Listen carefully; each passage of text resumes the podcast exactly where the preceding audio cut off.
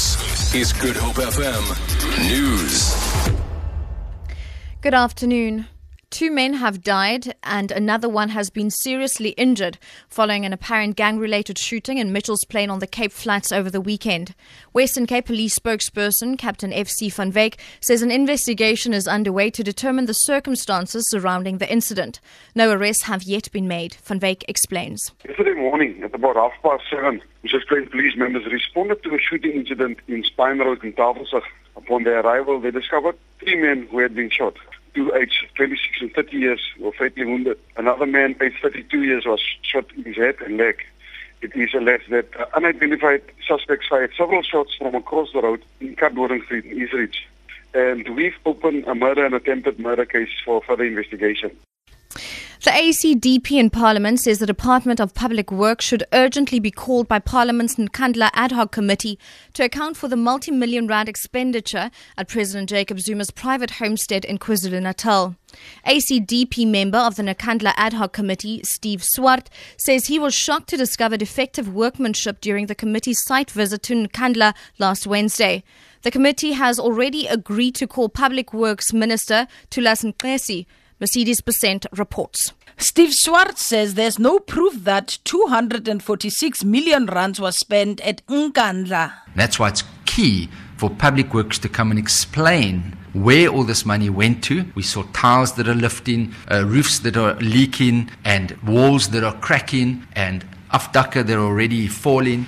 So that part was also an eye opener. Swart says the ACDP is therefore in support of the Special Investigating Unit's bid to sue the architect and contractors to recover 155 million rands.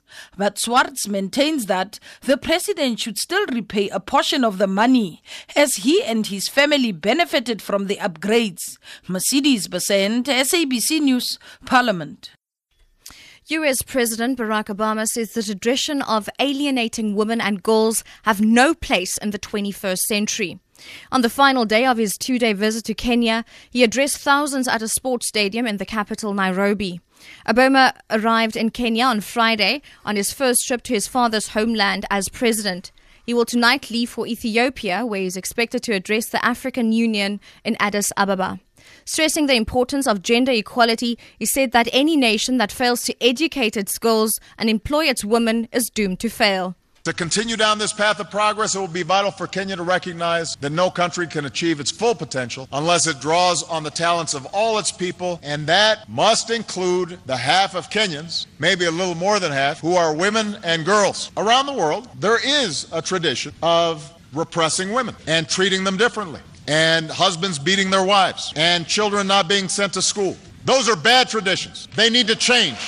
But there are also issues of success and failure. Any nation that fails to educate its girls or employ its women is doomed to fall behind in the global economy.